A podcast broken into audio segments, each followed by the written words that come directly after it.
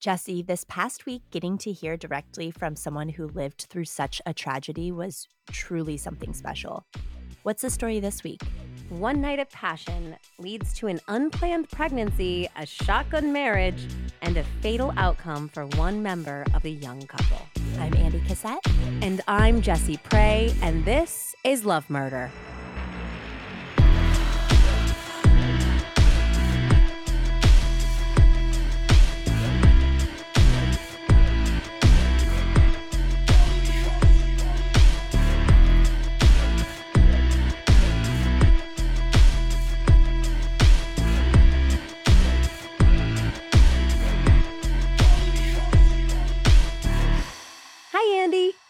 Jessie. Welcome back, everyone, to Love Murder, a podcast about beginnings, ends, and love gone fatally wrong. You can find Love Murder on Twitter and Instagram at Love Murder Pod and on Facebook by searching Love Murder Podcast. And as always, if you enjoy this show, please love slash murder a five star rating on your podcast app, subscribe and review to help new people discover the show. If you have sent us a beautiful, wonderful review, I thank you, number one. But number two, we are still doing stickers for reviews. So make sure to send us a screenshot at our email or any of our socials so that we can deliver a sticky thank you to you. Also, if you're interested in supporting the show more directly, head on over to patreon.com slash lovemurderpod, where you can learn all about the different tiers of support and all of the great little gifts and treasures that you get. Absolutely. And fun Patreon bonuses like the one we just did with my husband Nathaniel. So part two of that will be coming out probably the next couple weeks too. So sign on up for those exciting bonus episodes. And speaking of Patreon, we are stoked to welcome and shout out a new set of wonderful patrons. Fifi and Kylie MG, Amy S and Elizabeth L, Miriam H and Aaron M, and finally, Ryan M. and Janice C. Okay, Andie, I have been on a real Diane Fanning kick lately. She wrote The Pastor's Wife. I know. Every once in a while, I find a book I really like by an author, and then I go through thrift books and basically buy their entire back catalog. And it's like that meme where the guy is checking out the girl while he's holding hands with the other girl. Like the other girl is like all of my just books and books, true crime books everywhere. And they're just looking at Diane Fanning right now because I'm just doing all of her stories.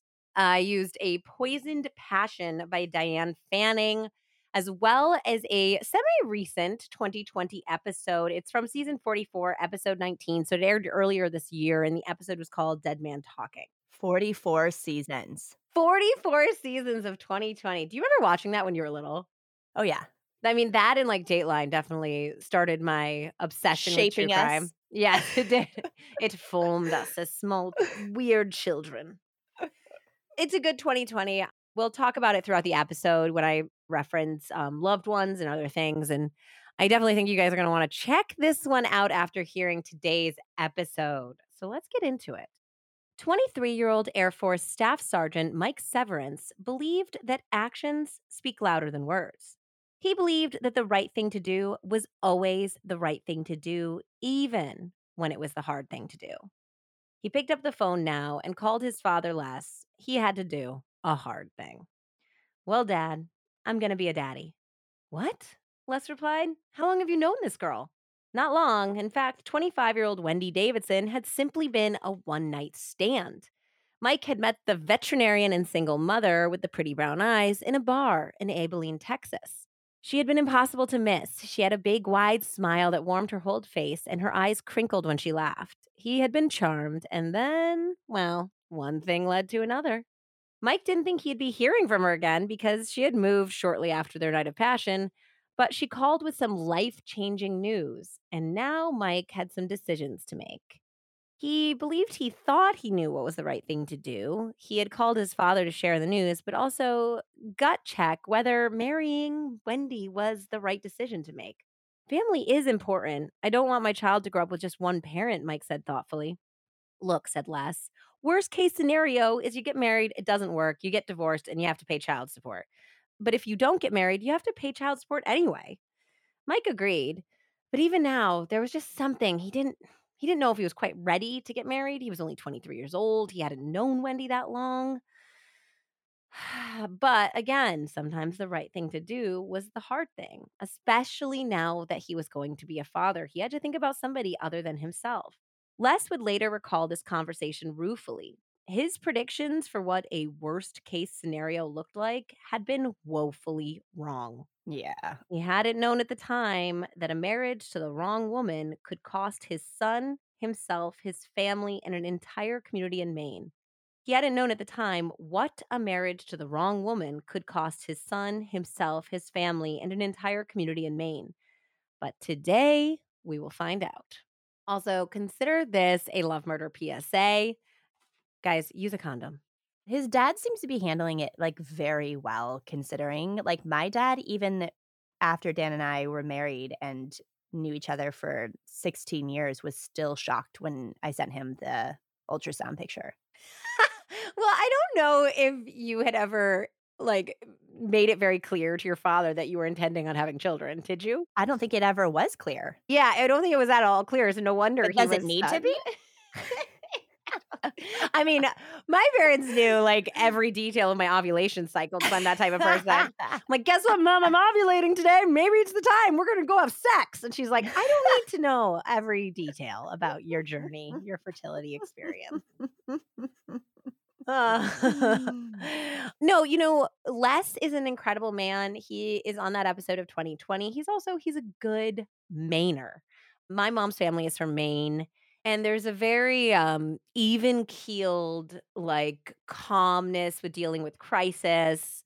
Like we're going to be practical about this. We're not going to get too worked up about it. It's just it can be like it can be like a downside. Like my mom's family was not very emotionally supportive or warm or like gushing or loving or affectionate. But you know what? They're good in a crisis. Yep. And so that's how Les was, which was a practical response to it, which is if you think that there's a chance with this girl, then just get married. Who cares? Because at the end of the day, you're going to pay child support one way or another. You might as well give it a shot.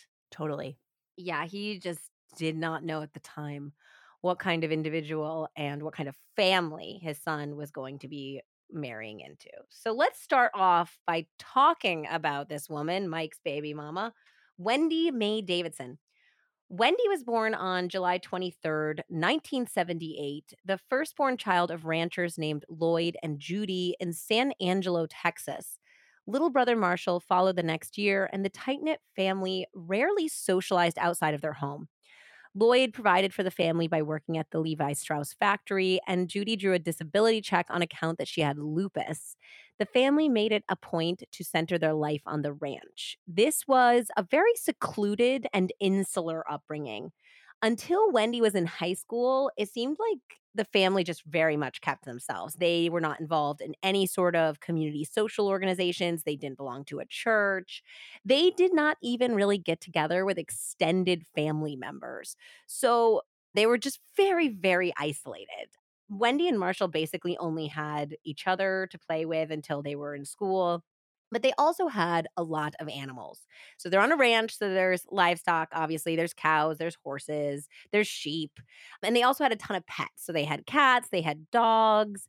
I guess Lloyd had a side business selling exotic birds. So Oh wow. there were animals and pets all over this ranch. And especially Wendi took a great deal of love and care of these animals. She was very inspired to be a veterinarian from a very young age. She reportedly would do stuff like there was um a baby raccoon whose mother had been killed by some sort of predator. And so she like adopted the baby raccoon and bottle fed it. When she found an injured bird, she managed to mend its wing. So she was very nurturing and very caring, especially with animals from a very, very early age. And the Davidsons did end up branching slightly more out when Wendi did go to high school. Judy and Lloyd became active in the school's agricultural program. cool. Yes, they often volunteered, and that's when they got a little bit more involved with community. And both Wendi and Marshall were big fixtures in the Future Farmers of America. Wendi was a smart, motivated young woman who participated in sports year round. She was also in drama club plays. But despite her intellect and well roundedness, she was absolutely never a popular girl. And this was because she had very poor social skills, which might have had something to do with how isolated she was growing up. Yeah, I'd say. Yeah, for someone so bright, she was surprisingly immature. She also had an inability to relate to others, nor did she understand the impact of how her words and actions affected other people. She is one of those people who never thinks they're wrong. And it's almost pathological the way she can turn situations around where it's not even like I'm aware that this is my fault and I'm trying to blame somebody. It was almost like she just could never even think that she was wrong. It was always somebody else's fault in this almost like wide eyed, innocent victim way where she couldn't even believe that anyone would think that she was wrong in that situation. It's a little bizarre. So she's on the 2020 herself and Oof, we'll get into it, guys, but she is a whole ride herself. Yeah, so as a result, she wasn't very popular because obviously these are not qualities, Traits. yeah, that endear people to you. And I guess she was a cheerleader, and the other cheerleaders really didn't like her. So this caused her to feel apathy towards especially other women and it kind of like proved her mom right. Like her mom was the one who mostly wanted to keep her kids cloistered and it was like yeah you're right mom the outside world does suck. Everyone is mean. Like we are the best and we just need to stick with each other Not healthy. and so this mostly like slid off of her back, you know, with the support of her family. And she did focus on her academics. She graduated second in her class, which was slightly frustrating for her because she was so close to being valedictorian. She decided to stay home for school to remain close to her family, and she attended Angelo State University in the fall of 1996. Over the summers, she would work at a veterinary clinic to gain experience, and after only 2 years, she was accepted into the College of Veterinary Medicine at Texas A&M, which is an excellent school. And even more impressive than that, she was part of the only 20% of the school's population that is fast tracked the way she was. So she was doing great. I mean, this is a very serious program. Veterinary school is notoriously difficult. And she ended up flourishing in her coursework and in her clinical study. I guess Texas A&M is one of the few college of veterinary medicines that allow you to your freshman year start getting clinical study. So you're in it right from the get-go and she loved it. She loved working with animals. She loved everything that she was doing. However, despite being book smart and succeeding in school, as well as like just having knowledge of the birds and the bees and you know i know that they bred a lot of animals on that ranch wendi was somehow for some reason a complete dope about using birth control or seemingly understanding how she could make a baby because she gets pregnant a lot. And if she's not actually pregnant it seems like maybe she was lying about being pregnant. So we're going to get into her relationships going on in her early 20s here. And it's not religious, the birth control. No, it's not because her family wasn't religious. They didn't even belong to a church. So I don't think that there was any moral reason for not using birth control in this situation. I cannot tell you why it was. I wish I could because this makes no sense to me.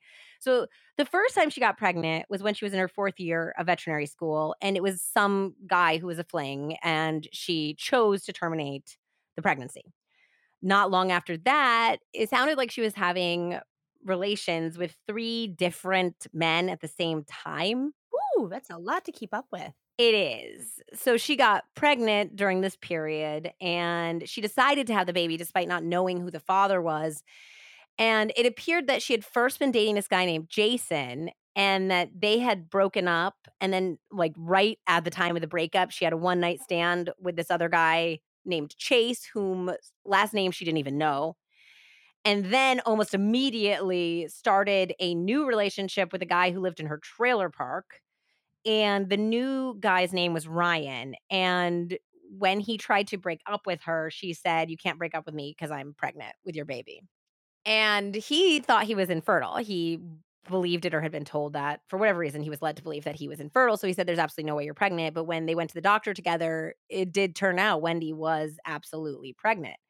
Now, Wendi and her family put pressure on Ryan to marry her. So they were like, Do the right thing. You have to marry her to have this baby.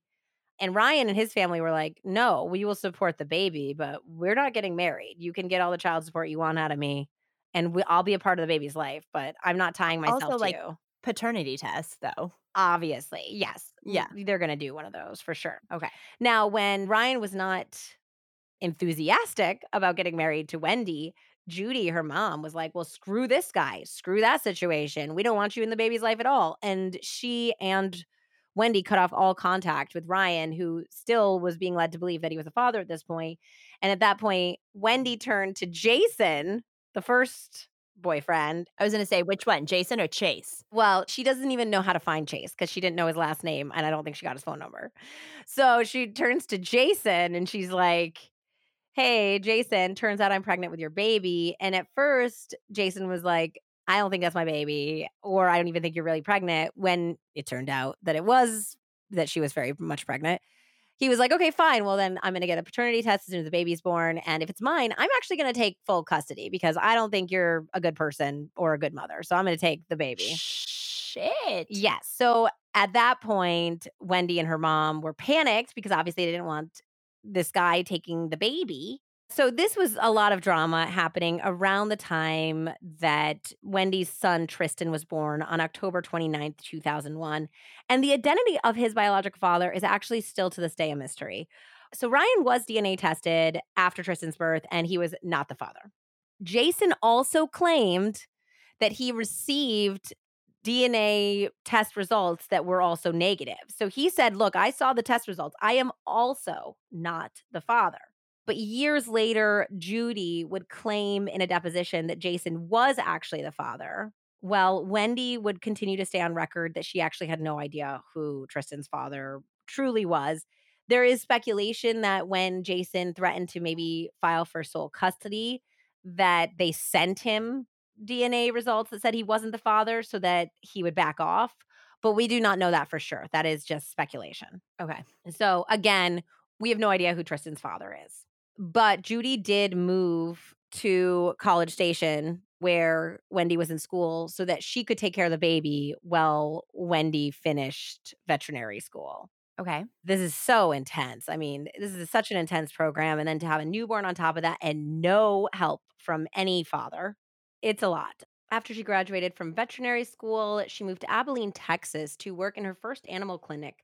There, she continued her questionable dating choices, sleeping with a teenager who was about to graduate high school. Yeah, that's her new boyfriend. Within a week of sleeping with this boy, she was pressing him to have a serious relationship, even telling him that she would move to his college to be with him in the fall. Oh, no. He declined that offer and broke up with him. Next, she got involved with a coworker's brother who dumped her after she revealed she was pregnant with his baby. Hmm. No baby ever materialized. Wendi would later claim she had a miscarriage.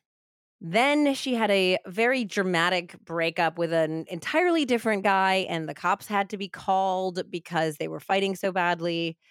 And then she found love again, this time by being set up by another coworker. And the mutual friend was a guy named Joel Bird. And very soon after the couple got together, surprise, Wendi was pregnant. So Joel actually said he was going to marry her, but I guess that when arrangements started to get underway, Judy once again, Wendi's mom, decided that she did not like Joel. She didn't like his family. She would denigrate him to Wendi. She said that he was a mm-hmm. lazy drug user. There is no evidence that he used drugs. And she encouraged Wendi to break it up with him. After the breakup, Wendi terminated that pregnancy as well. Okay. Then, one fateful night, right after Thanksgiving 2003, Wendi went out to a bar and picked up a handsome, reserved Air Force staff sergeant named Michael Severance and almost immediately got pregnant with his baby. So, are all these pregnancies confirmed? We don't know. I mean, especially the one that she said was a miscarriage later, we have no idea. And then I'm assuming that Diane Fanning, uh, you know, checked these out. She said that the other pregnancies were terminated. Yeah. Again, I do not know. I don't know exactly the sources. Like, I'm not going through her Planned Parenthood records here. yeah. Yeah. No, I didn't know if it was like they were all speculative pregnancies or if they were all actual medical pregnancy. You know what I mean? Like, Well, I would assume that well, there's obviously one that resulted in a baby, and then there was two or three that were terminated. And then there was one that supposedly ended in a miscarriage, which maybe is not true. Maybe it was yeah, not true. got it. Okay. So let's talk about Michael. Mike Severance was born on July 20th, 1980, in Winn, Maine, which is a very tiny Maine town with a population of 400 people. And just like Wendi, he was the oldest and he had a younger brother. His younger brother's name was Frank. Eventually, the family moved to Lee, Maine, which wasn't all of that much bigger than Winn. They're both, like, I think, relatively north of Bangor. So it's like way up there. And in 2009, the population of Lee was 800 people. So still very tiny. But it's a very like wholesome, very small, close knit community. And Michael was a very gifted athlete and outdoorsman. They said that they could not get this kid to stay inside. Like, even in the bitter cold of Maine winters, he was outside. Like, he was obsessed with racing his bike. I guess he like won some racing competition when he was only like six years old. He was already riding a bike without training wheels when he was like three and a half. Wow. Yeah, he's unbelievably coordinated. He was a champion downhill skier. He went to states for cross country individually because he was such a good runner. He hunted, he fished. I mean, anything that you can do that's an outdoors hobby, Mike did it. Mike's father, Leslie, was a retired Air Force veteran who worked at the Lincoln Paper and Tissue Company, which is an old paper mill that my grandfather actually worked at when he was putting himself through college in the 50s. Yeah. Wow. Yeah, it looks like it's closed down now, but they're I think they're going to be rejuvenating it soon or at least there there were plans a couple years ago. So I'm not sure where Okay. it stands today, but it was so crazy. I called my mom and I'm like, "Is that where Grampy worked when like before she was born basically?" And she's like, "Yeah." And my family had a like a camp, like a legit like camp up to camp camp there where there was like no heat, no air conditioning. There's an outhouse. Like it was bare bones and the most fun I ever had as a child. And it was like right in Lincoln or right around Lincoln in that area. So I feel very like the severances are are our people, Andie. My Mainer people. so yeah, Mike's mother, Valerie, was a school bus driver, and she was described as the beating heart of the family. She was passionate, she was strong-willed, she was funny, she was kind, and she was hardworking. Which made it all the more tragic when Valerie suffered a brain aneurysm and died in early 1995 when Mike was only 14 and Frank 12. Uh, oh my God. Yeah, Les and the boys struggled. I mean, first of all, they were grieving their mother. They're very young. She was very young. She was only 35 years old. And Les didn't really know how to take care of the house or the kids or life. Like Valerie had been very strong willed. She had done everything. She had paid all the bills, she had cooked and cleaned. Les didn't even know his own social security number because she had just always, she was just one of those powerhouses that handled everything. And so he was completely lost in grief and didn't know how to run the household. And Mike was only 14 years old, but he was the one who held it together, who went to the bank, who, you know, he had to go with his father because he was only 14, but he knew his mom's social security number, his dad's. He was the one who went about running the family's finances after that moment. He also took care of his younger brother. He was like cooking for his younger brother. And Frank is on the 2020 episode as well. And he said that Mike was there for him in ways that you cannot calculate during this terrible moment of time that he was a 12 year old boy who was still crying himself to sleep every night because he missed his mother. And Mike was the one that was there for him every single night. He said to me, he wasn't just a brother, he was my Superman. Oh my God. The Severance family's heart was slightly mended when Les met a divorced mother of two girls named Brenda, and the two soon merged their families. And Brenda's really cool. Like they're still together to this day, but because they met each other less than two years after Valerie had passed, She never wanted to get married because she did not want the boys to feel like she was trying to replace their mother at all. She left every picture of Valerie up in the house. She was extremely sensitive to make sure that they felt supported. And so did Les. Like, I mean, they spent a lot of time talking about how much he was still grieving his late wife. And it seems like they did this meshing of the families very responsibly and with a lot of love and empathy towards the Severance family's loss. So to this day, they're not married. They're like, uh, you know, Kurt and Goldie, which I love over here. And eventually, and I guess it was a lot harder on Frank because he was so young, but eventually they began to look at Brenda as a mother for sure. And they definitely looked at their new sisters, Brooke and Nicole, as sisters. And Nicole was the closest in age to Mike and they had a lot of similarities. Like they both liked like racing four wheelers and going outside. And she was like just as much of an outdoors person as Mike was. They became something like best friends. Like he, he was really close with his brother as well, of course. But like Nicole and him were really, really close. And he ended up going to kind of like a private like boys school which there was a whole section of the book about how they afforded it. I think it was some sort of scholarship situation because Mike was so bright. So he went to this like fancy school and he was having a senior prom, but he was too shy to ask any girl out. And when Nicole found out that he wasn't going to go to a senior prom, she's like, oh no, you're going. My friend Erica and I are going to go with you. We'll be your dates and we're going to have a great time.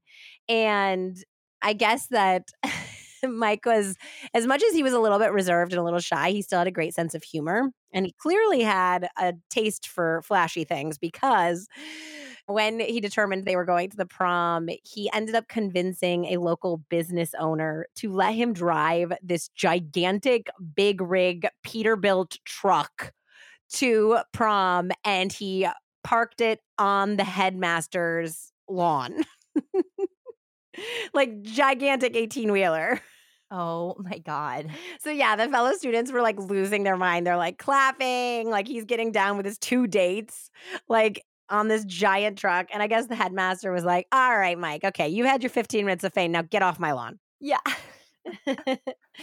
he was a good student and he graduated with honors from high school. And after graduation, he wasn't really sure of what he wanted to do. He loved like big trucks, he loved driving any type of thing. He'll drive everything. And he was like, well, maybe I want to be a long haul truck driver, but base myself here in Maine, like with you guys. And his father, Les, was like, I don't know. I just think that you should go out and see the world first before you decide and commit to staying in our small town. So he encouraged him to join the Air Force because obviously Les had been in the Air Force as well. And he thought it would give him a good opportunity to go out there, see the world, be of service. And then, you know, after a few years, he could retire and do whatever he wanted, including come back home if he chose to. So Mike decided that that was the best track for him. And he did join the Air Force. He was assigned to a military base in Abilene, Texas. And he would end up deployed to the Middle East five times throughout his years of Whoa. service. Mm-hmm. He had so much enthusiasm for his work in the Air Force that one of his commanders actually told him to stop volunteering for dangerous missions. He's like, let one of these other airmen do it for once. You volunteer way too much. Oh my God. In between deployments, Mike satisfied his need for speed by racing all terrain vehicles. He also enjoyed two stepping and racing stock cars. It's all foreign language. Well, he's basically just like an action figure. he's like up in the planes. He's like being deployed to the Middle East. He's like racing cars. He is just, he's like an adventure junkie. And he was super duper brave. He was very well respected in the military. But unfortunately, on one chilly night in early December of 2003, he two stepped right on over into the heart of Miss Wendi Mae Davidson, and his fate was sealed. They met at a bar, they got jiggy with it, and exchanged phone numbers after the deed was done. Wendi went about her business, which at the time was disobeying her boss's orders and inadvertently causing the death of 28 cats. Excuse me? Oh, yeah, you're not going to like this one, Handy. So, pretty much every place that Wendi worked had some issues with her. She was very insubordinate. She always, of course, thought she knew better than other people. She refused to euthanize some animals, even when instructed to do so, and even when either the animal was in pain, Suffering, yeah. suffering, or there was a very serious health reason that they needed to be euthanized and it put the health of other animals in danger. In this case, someone had found some stray kittens and they were very, very ill. So this person brought them in. And it turned out that all of the kittens had terrible ringworm.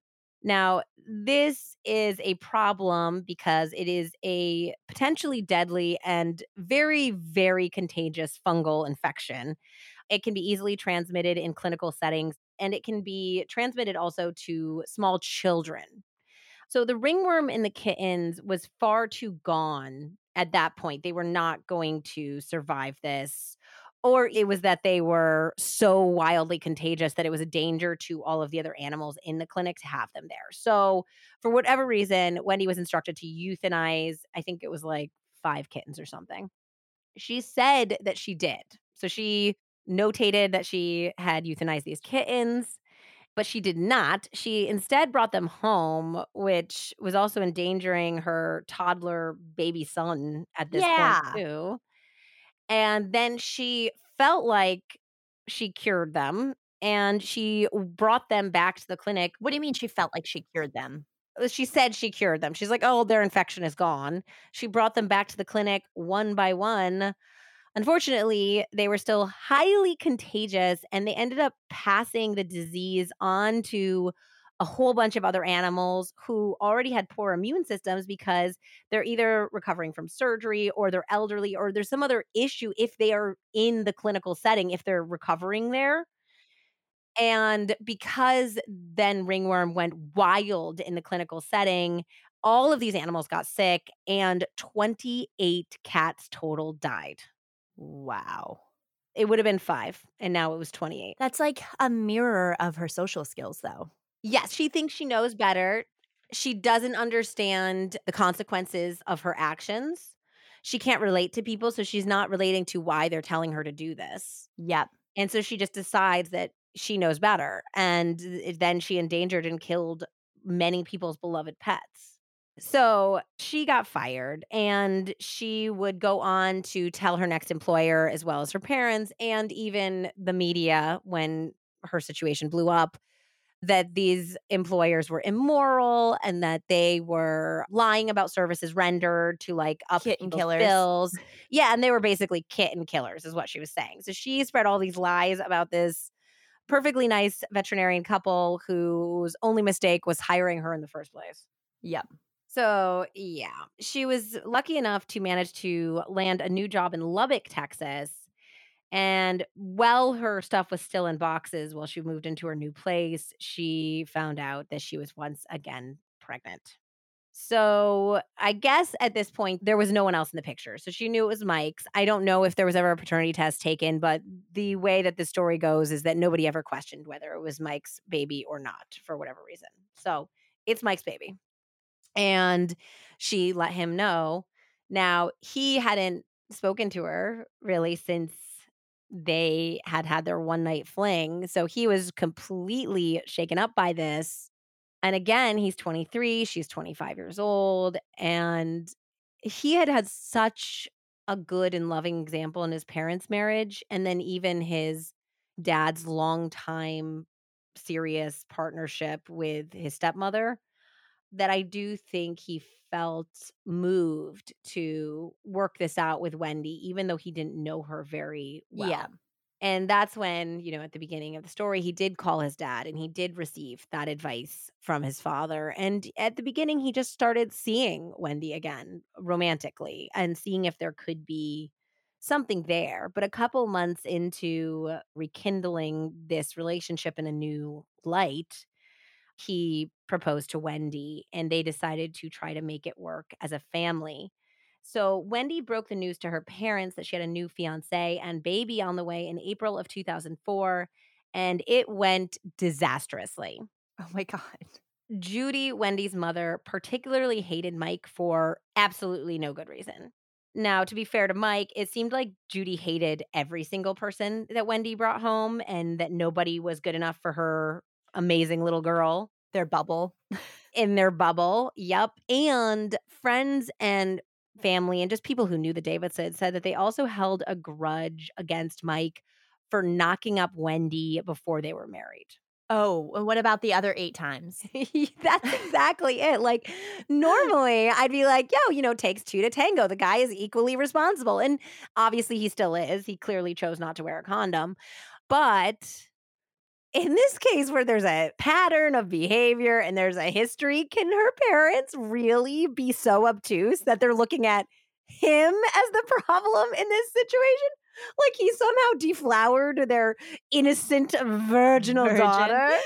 He tricked her and he's tricking her into wedlock by baby trapping her. As she's currently holding her other child. Who she doesn't know who the father is of that yeah. child. Like, this is so ridiculous. But that was apparently another one of their absurd reasons for not liking Mike. And Judy didn't just passively dislike Mike. She was rude to his face. She was rude behind his back. And she did not let a day go by where she did not make it a point to tell Wendi how rude, disrespectful, and lazy she found Mike to be. It doesn't really sound lazy to me. Not even a little bit. It was because, like, he slept in past like 6 a.m. And it's blowing my mind because this guy has been deployed to the Middle East five times. I don't really think of like Air Force combat veterans as lazy individuals. Yeah. So, what the hateful Davidsons thought of him didn't really bother him because three year old Tristan absolutely loved Mike. He called him Daddy Mike and his Mikey, and the two bonded very, very fast. And Mike was great with Tristan. He really did love that little boy and he looked at him like his own son, which he was about to become because Mike was going to adopt Tristan. Now, the first hiccup in the relationship came when Wendi was fired from yet another veterinary practice. How many cats did she kill this time? I don't know the details of this one, but I'm sure it's just the similar insubordination, overriding rules and regulations, and just doing whatever she thought was the right thing to do. Now, she told her parents this. Now she's been fired twice. And instead of saying, like, well maybe we should take stock of what you're doing to get fired from all of your jobs, they instead said, well, definitely the problems with everybody else and screw them. Let's open your own animal clinic. I was going to ask, when are they going to do that? Yeah. So that was now. So she decided to open an animal clinic with her parents in her hometown in San Angelo.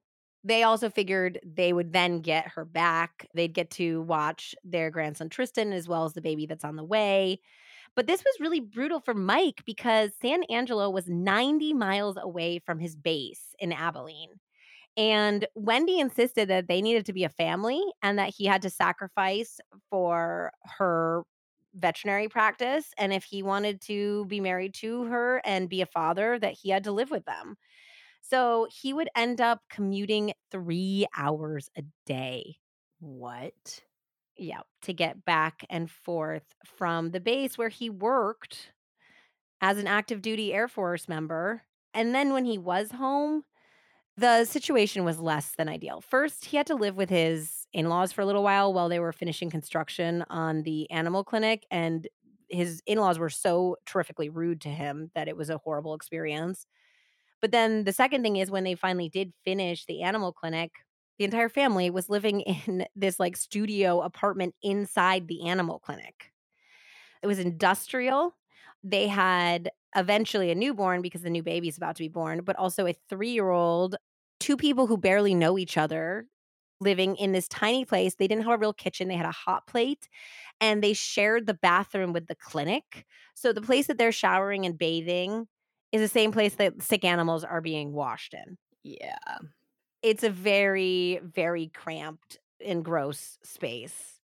By the time baby Shane was born on September 1st, 2004, tensions were already high. It was cramped. They had a three year old, a newborn. Wendi was financially strapped because she and her parents had put in every last dollar. I mean, it is very expensive to open a veterinary clinic with the type of supplies you need and medical equipment. So there was a lot of stress there like I said, Mike was spending three hours commuting every day, and his in laws were poisonous. I mean, Judy Davidson might straight up be just one of the more detestable, like, side characters we've ever come across while researching the show. I couldn't even fit everything in. There's, like, this whole part where she's trying to like scam her way into her mother's fortune and like trying to make sure to cut her stepfather out who had been with her for many years and stuff. Judy was like an all around hateful person to the point where that same stepfather later said that after Shane was born, she told him that she'd like to send that little bastard back to where he came from. And that's her grandchild. Gross. So imagine that this person is your only influence in this insular society. Kind of makes sense that maybe Wendi turned out the way she did. But we'll we'll get into it. I mean, this is also a lot of sacrifice. I mean, they had been together only for a few months. They never intended to build a family or more make that real big choice together. And now he is sacrificing a lot for a 23 year old kid just to be abused by her family. Yeah. But Mike was committed. He flew his dad in to meet his first grandson, and he also wanted Les to attend their wedding, which took place only two weeks after Shane's birth on September 13th, 2004. Wendi's parents were incredibly rude to Les during his visit to Texas, and the wedding sounded terrible. It was it's just their immediate families who witnessed Mike and Wendi being married by a justice of the peace. So it's literally just like Les, her parents, I think it was her brother, the justice of the peace, and maybe like one other person. It was very, very small. But when Wendi said, I do, Judy made a huge scene by stomping out of the room in tears and crying and saying, Oh no. Oh my God just so immature.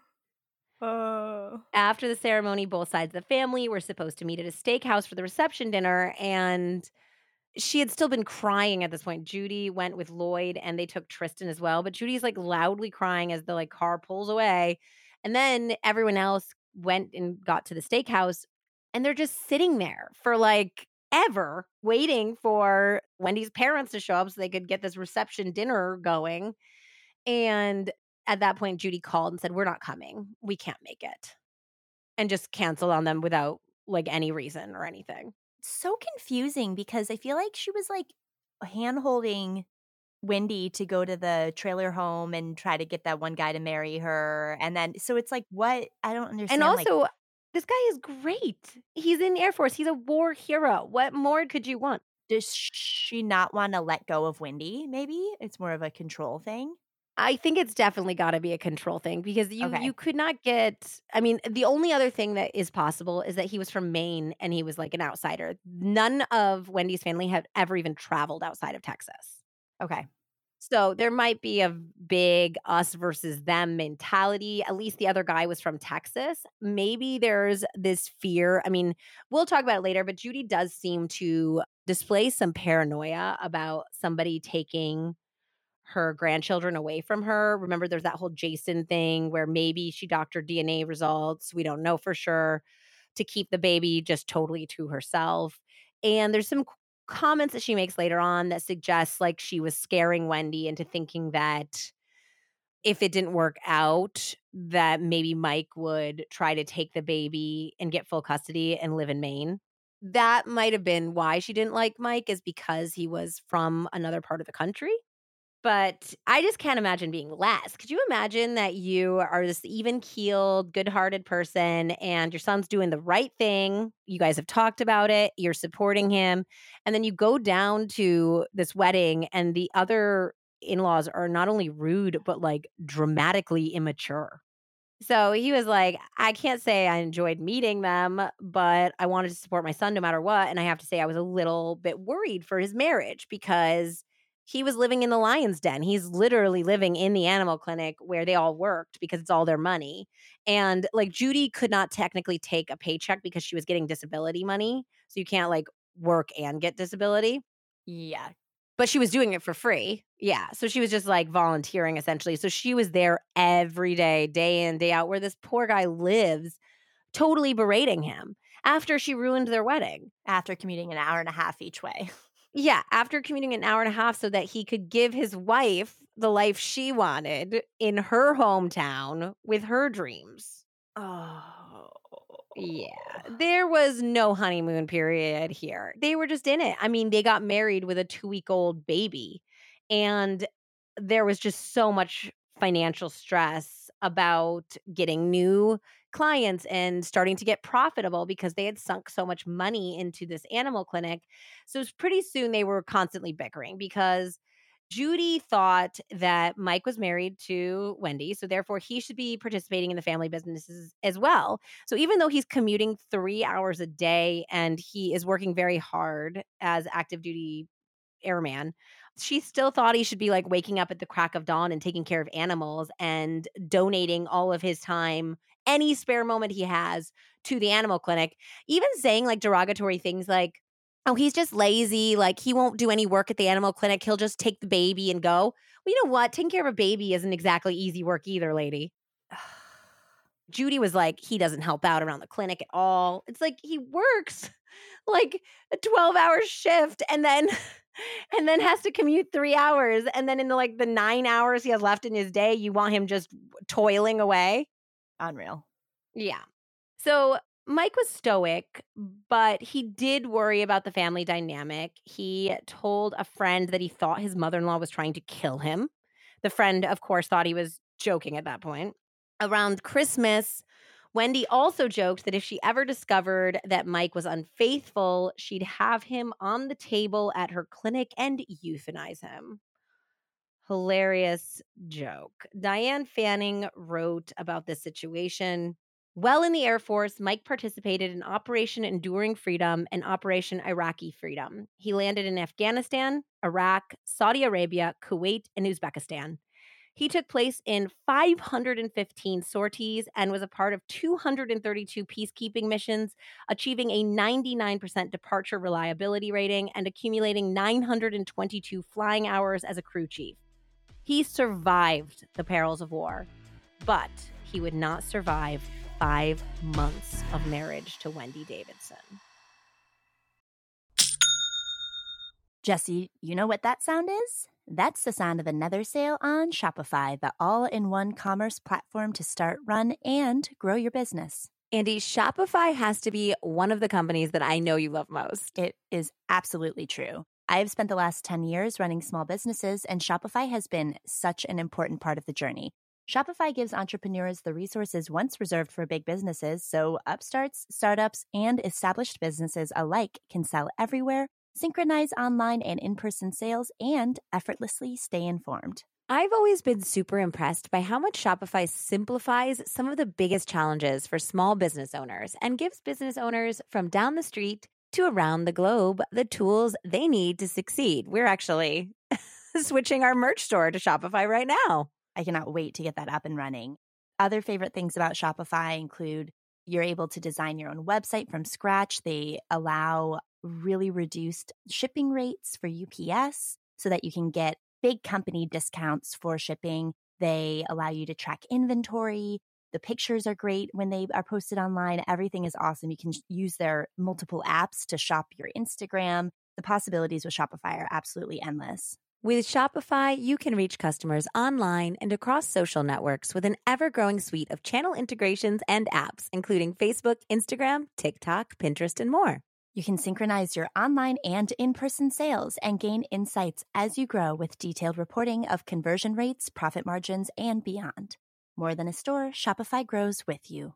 This is Possibility, powered by Shopify. And for our listeners, we're thrilled to share that you can go to shopify.com slash lovemurder for a free 14-day trial and get full access to Shopify's entire suite of features. Grow your business with Shopify today. Go to shopify.com slash lovemurder. That's shopify.com slash lovemurder. Mike was doing his best to keep the family together, though he did tell another friend that they were struggling and he did not know how much longer he could keep it together. He's like, the stuff with her family just makes it so untenable that I don't know how long I can keep doing this.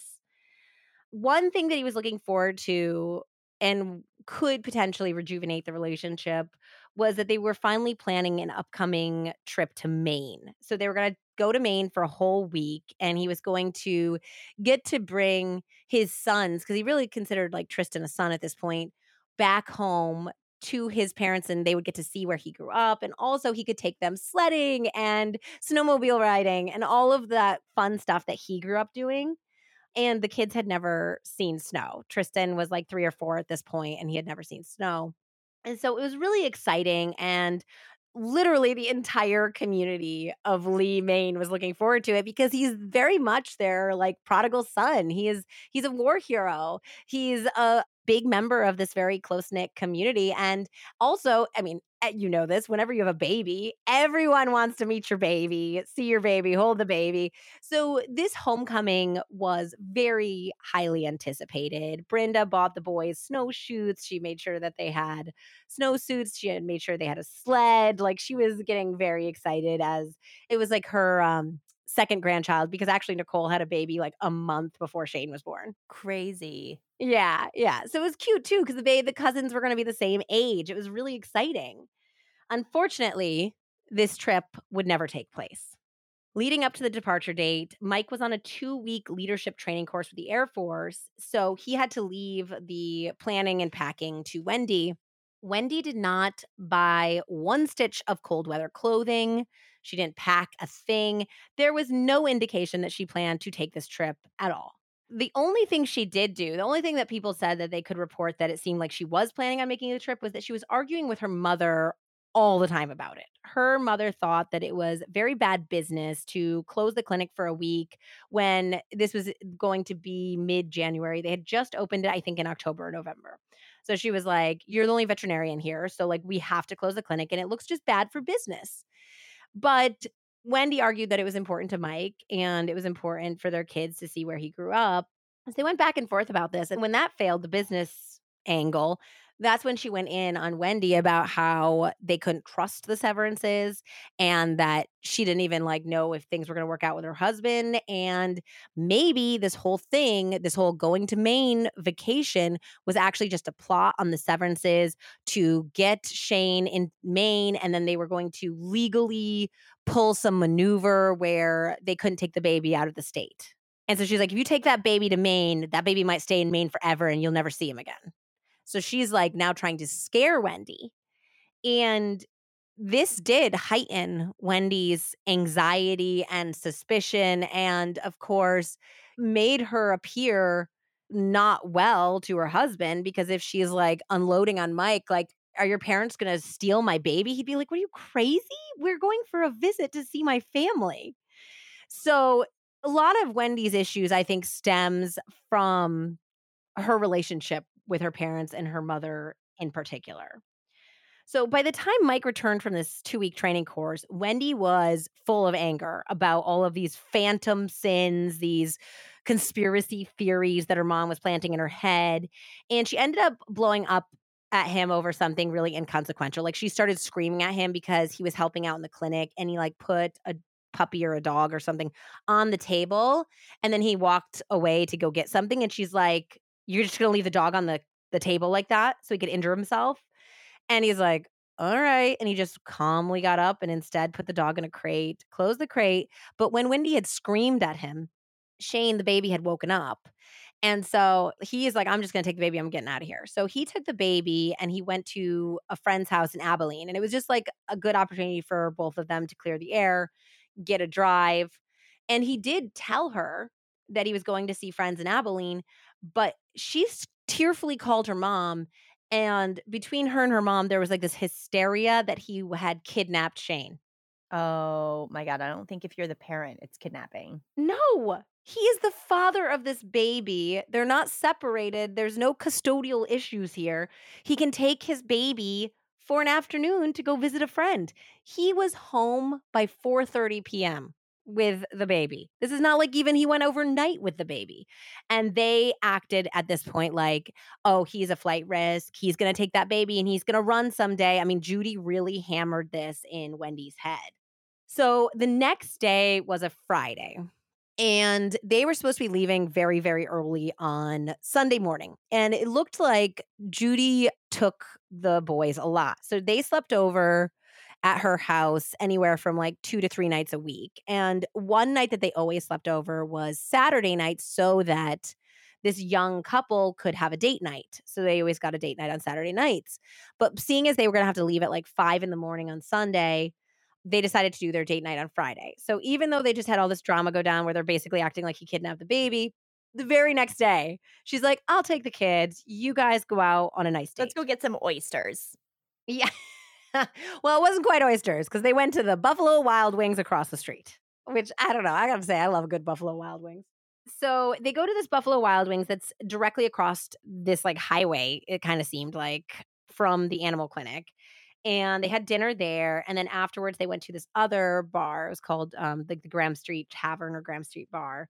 And they end up having a great time. They drank, they danced. Everyone who saw them said that Mike was especially in a great mood. He was so excited to go home and see his family. I was just going to say, yeah. Yeah.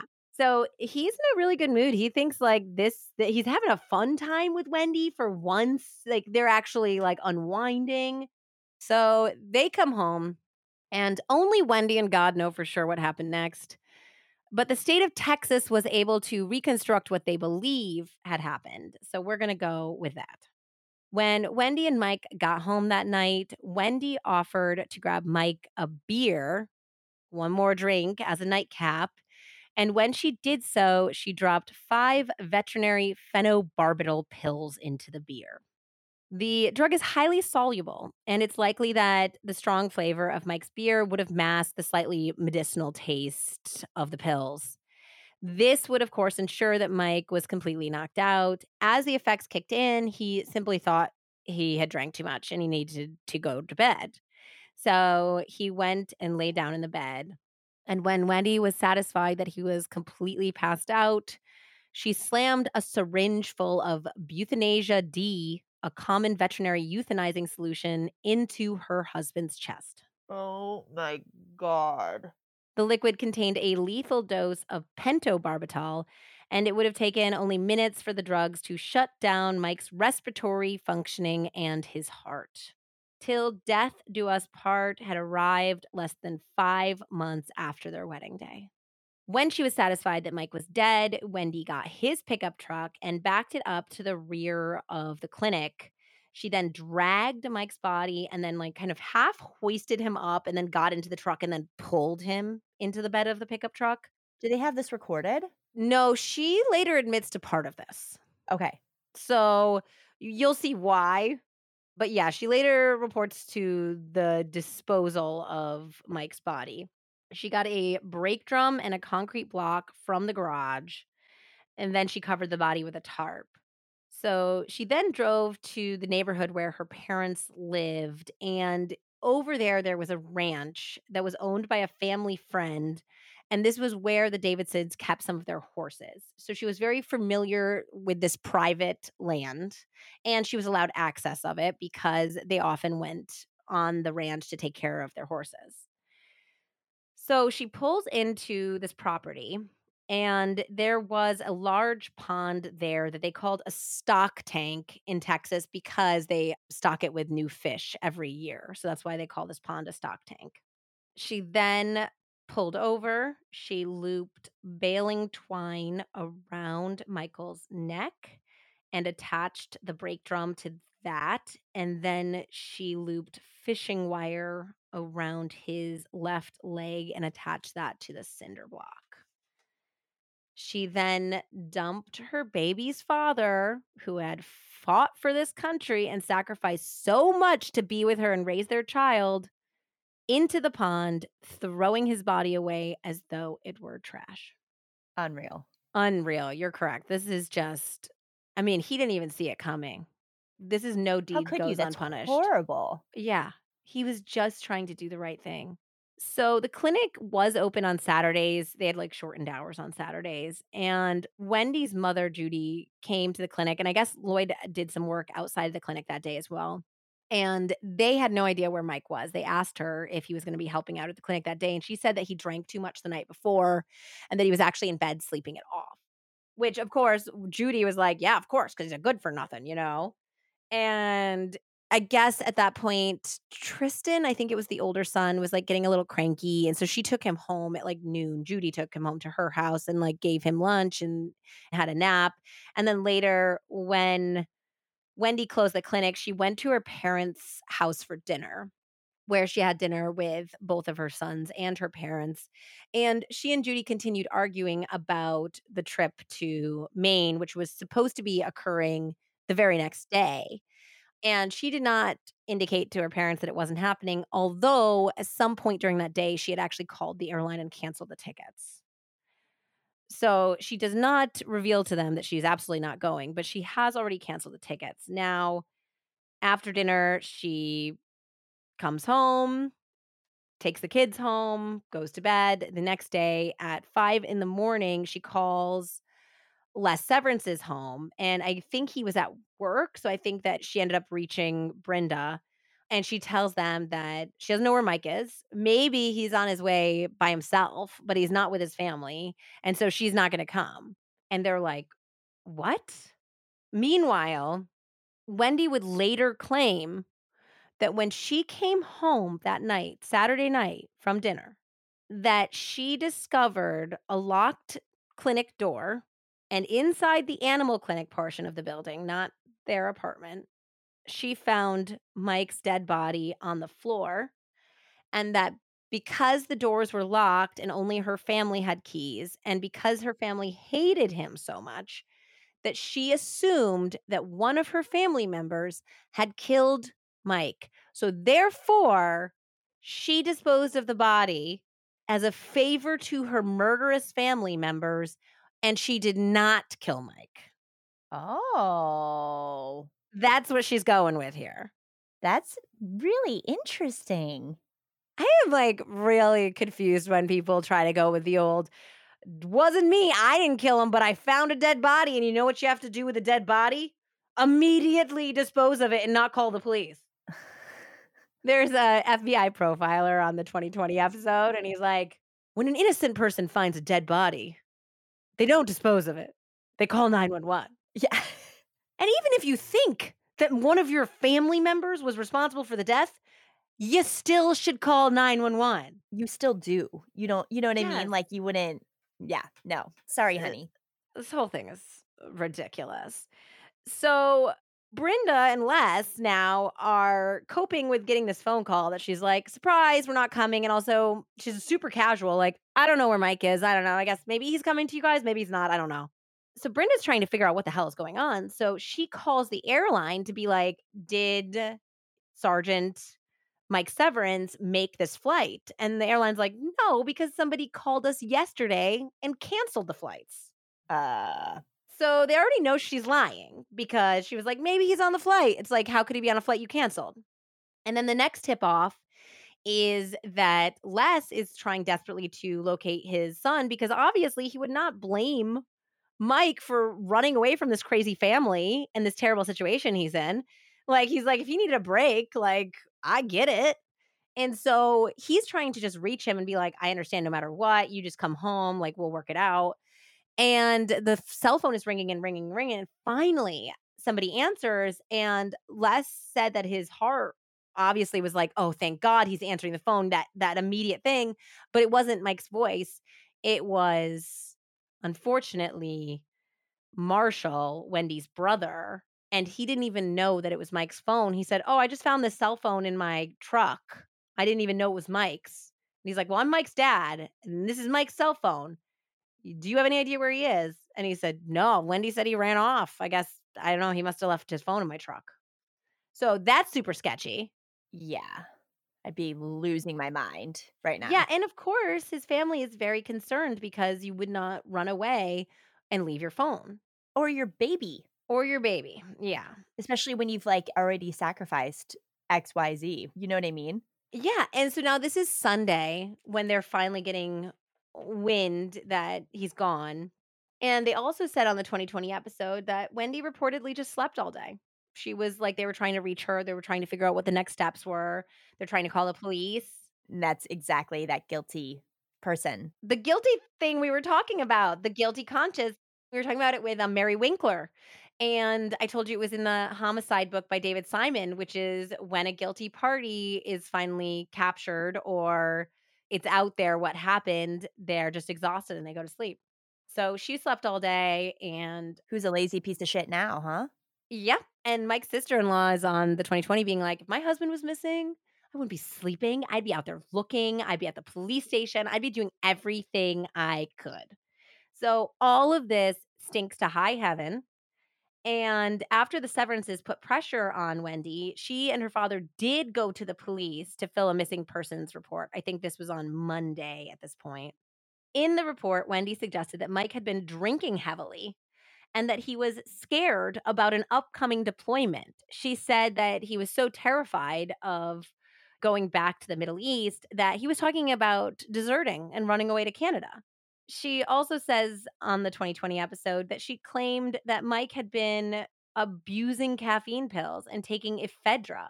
But when she says this on the 2020, it is so obvious she's lying. Like she's such a bad liar. When she says certain things to him, to the host, she's looking like straight ahead and it looks straightforward.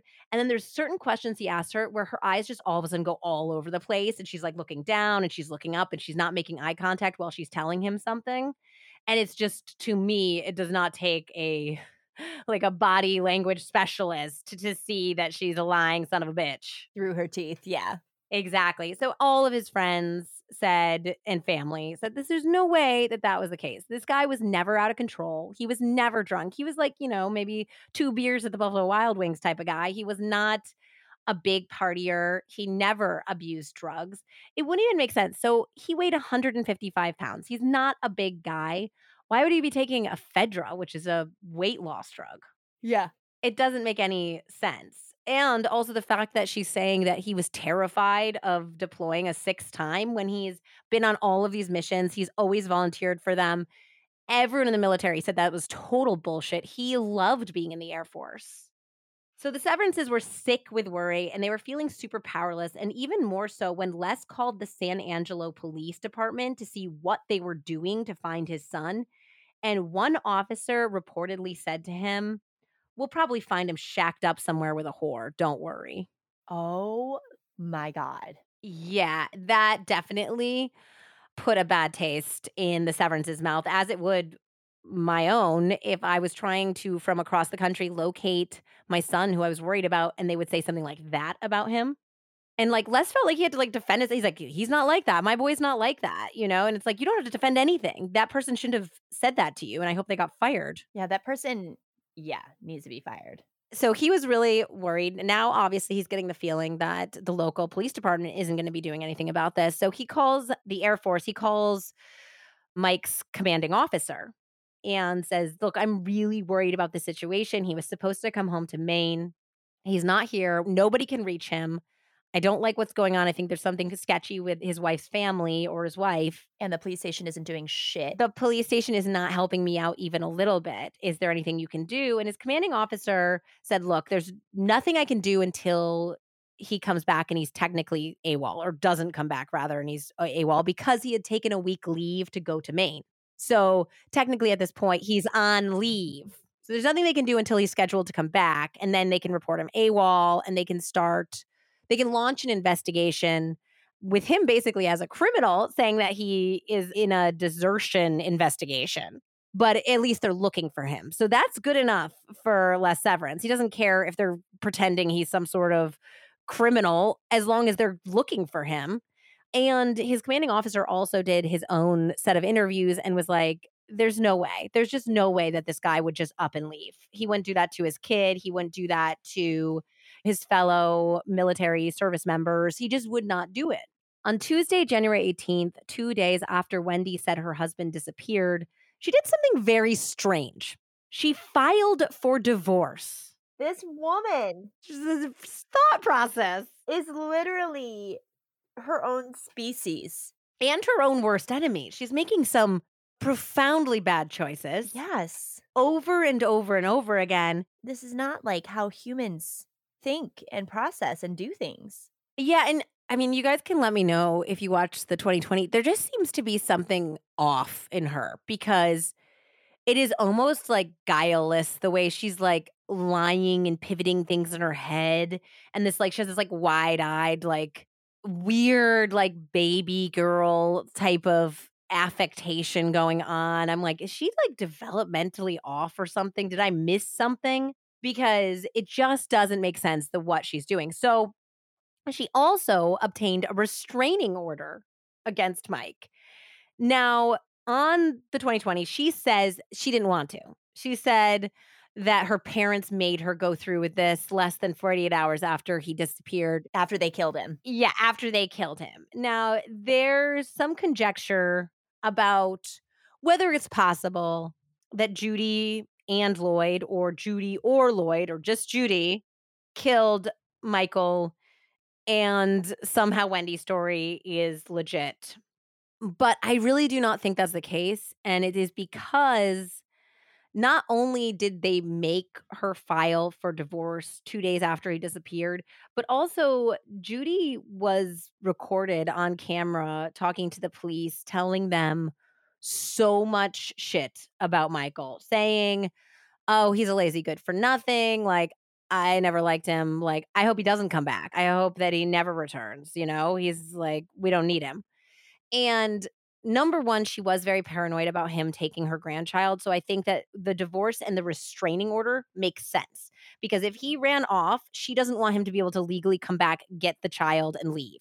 So it would make sense that she thinks there's a very real concern about this. So we're going to go through and legally take care of this right now, whether you want to or not, Wendi. We're doing it. That would imply that she thought there was a concern, which means she thought Mike was still alive.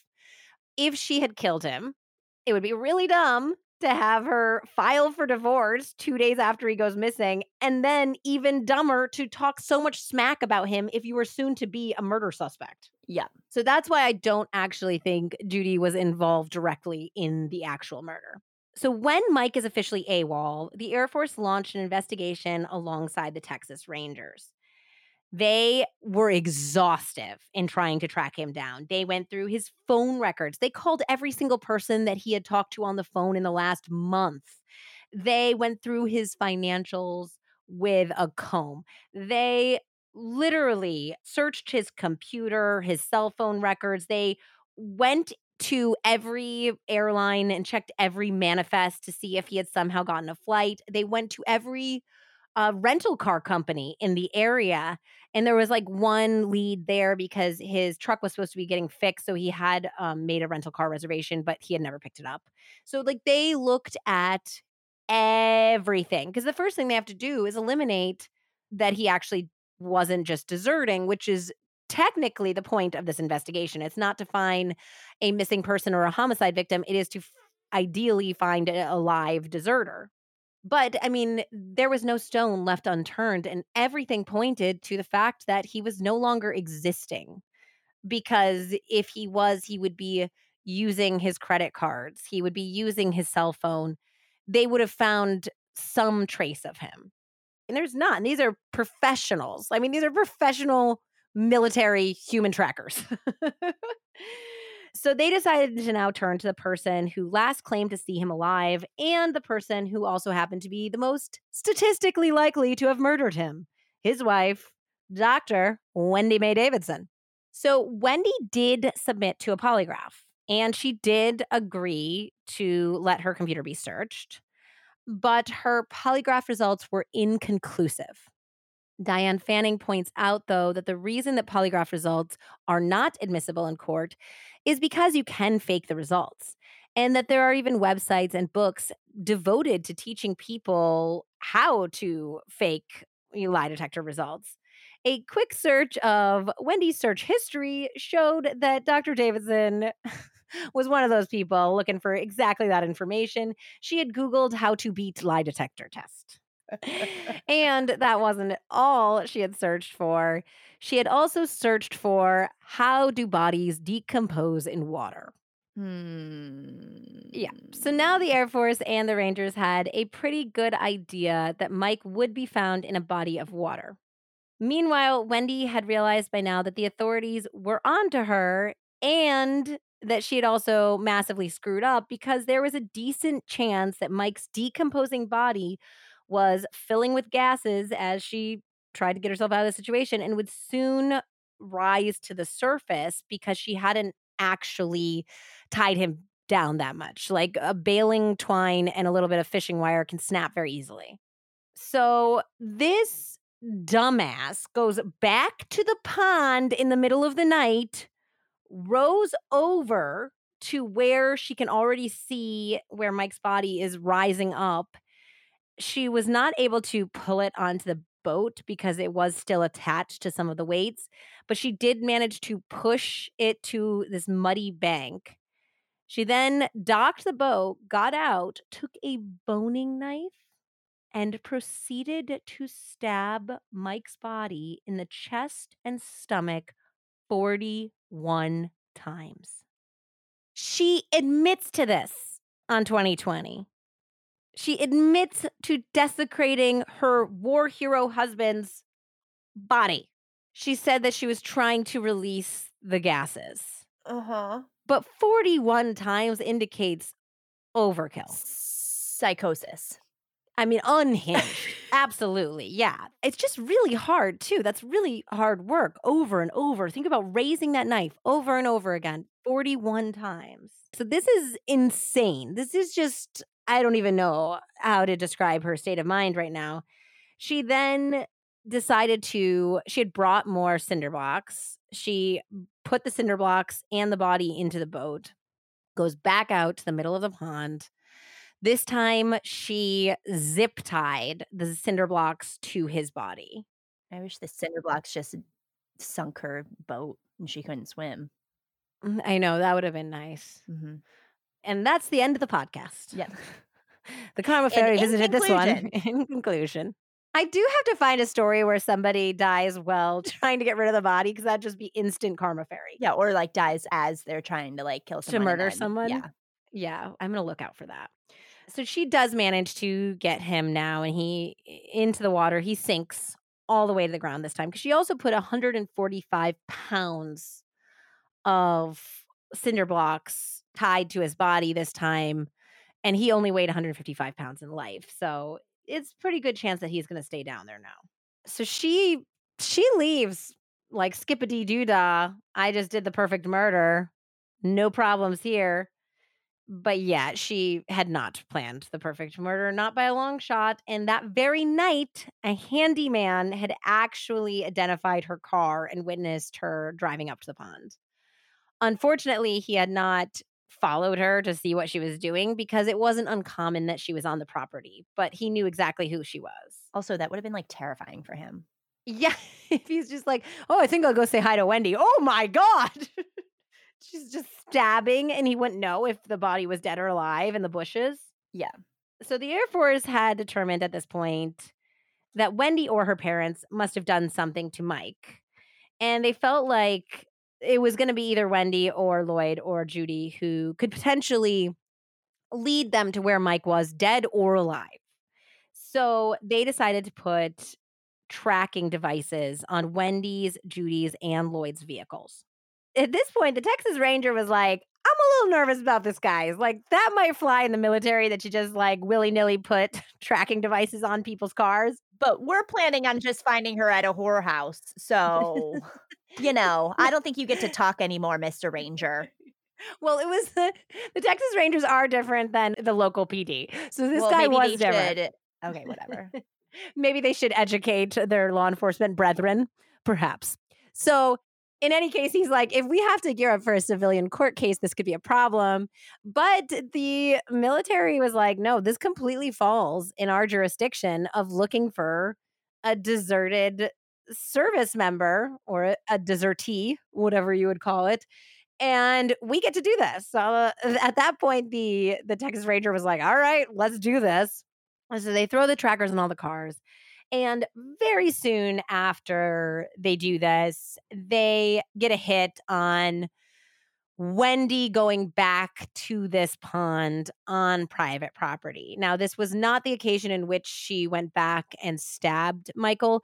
It appeared to be just a go drive up, park for a little while, check to make sure the body wasn't coming to the surface, get back in her car. But it was enough for them to be suspicious that this was the spot because they believed that she put him in a body of water somewhere. And obviously, she was checking back up on the disposal area so they ended up bringing her back in for questioning at this point and she pretty much had an answer for everything. So they asked her about the google results. They say you googled how to beat a polygraph. You want to explain that? And she says oh you know i'm just very scientifically minded. I am so intellectually interested in all of these aspects.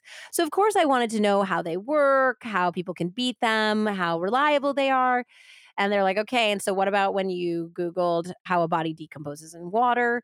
She said, well, you know, you guys were searching this creek out back, and I was really scared that you were going to find him in the creek. And I just wanted to prepare myself emotionally and mentally for what he might look like after having been in the water. Oh. Uh, tricky, tricky. So she's got answers on answers for them. She was prepared for this. And then they go, okay, so you want to tell us about this ranch, this ranch you like to go to on uh, Terrell Sheen's property. We noticed that you like to go to this uh, little pond over there. Want to tell us what's going on over there? And at that point, she had no answers. It was like she went from cocky, sure, pleasant to nervous, shut down, clearly agitated because she thought that they had no idea about where she had dumped Michael's body. So she got a phone call. They had been interrogating her, I think, at the actual animal clinic. And she ended up getting a phone call with an emergency patient. So they're like, you know what? It's fine. You take this patient. We've done enough for today. And they know that they've now planted that seed and that she is going to be freaking out so she, I guess, saw this emergency patient. Which is kind of rude for them to like allow her to see the emergency patient because she probably wasn't in her best mental state. And I feel bad for the pet. Well, yeah, the guy who brought his dog in was like, I thought she was super rude and not a very good vet, but like he didn't know the circumstances of what she was thinking about, how she was about to get nailed for murder the entire time he was treating his Pomeranian or whatnot. As soon as they left, they called and I think it was there were some Air Force agents there, but there was also some local PD too. They got officers stationed around the ranch just to make sure that she couldn't come back and try to move the body. And they didn't think she was going to be that dumb because literally they just told her they're going to be like searching this ranch and they were like there's no way that she's that stupid that she's just going to show up that very evening and try to move the body. But she was that stupid. she was. Oh, where's your answers now? I know. So she, as soon as she's done with her emergency patient, she hightails it over to the guy's ranch. And there was a couple Air Force agents posted at the entrance. And she tried to just go by them. And they're like, excuse me, no, you cannot come here. I'm sorry. We have to like this area cordoned off because we are about to have a major search. Like this is going to be a crime scene. And she tried to like argue with them. She's like, I have to go see my horse. I got to like go do this. I'm allowed on the property. You have to let me in. And they were like, no, lady, sorry, back off. And at that point, they said that she like made a weird sound and like her face kind of like crumpled up like she was crying, trying to conjure tears. And then she like took off because they weren't letting her anywhere onto the property. So at this point, she's panicked. She's got the baby in the back of the car. She's oh no freaking out. She's freaking out about this. Meanwhile, this is the moment when the Air Force was like, "Yeah, we're not going to find this guy alive. Like, we could just hand it to civilian law enforcement because it's a criminal case. These people did something to him. He's going to be found in this pond. And the Air Force can officially close their investigation and say that he did not desert the military.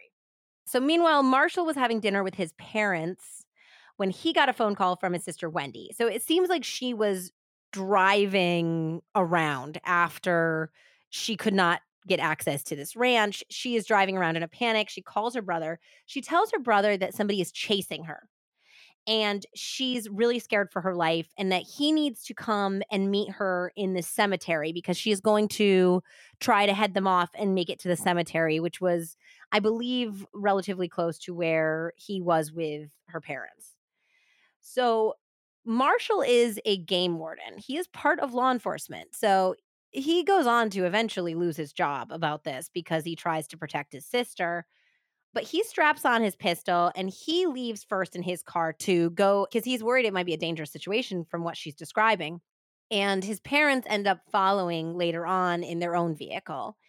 And he comes out to the cemetery to meet her, and there's no one chasing her. She's just like pacing around the cemetery, like stomping around their grandfather's grave, like freaking out.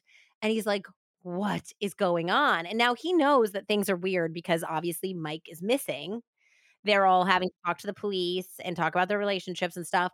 And she's like, Okay, well, you're really not going to believe me, but it's true. And he's like, What is? And she's like, I know Mike's dead because I found him. She says, I didn't kill him. I thought it was one of you guys. And so I did it for you. For you guys, I got rid of the body.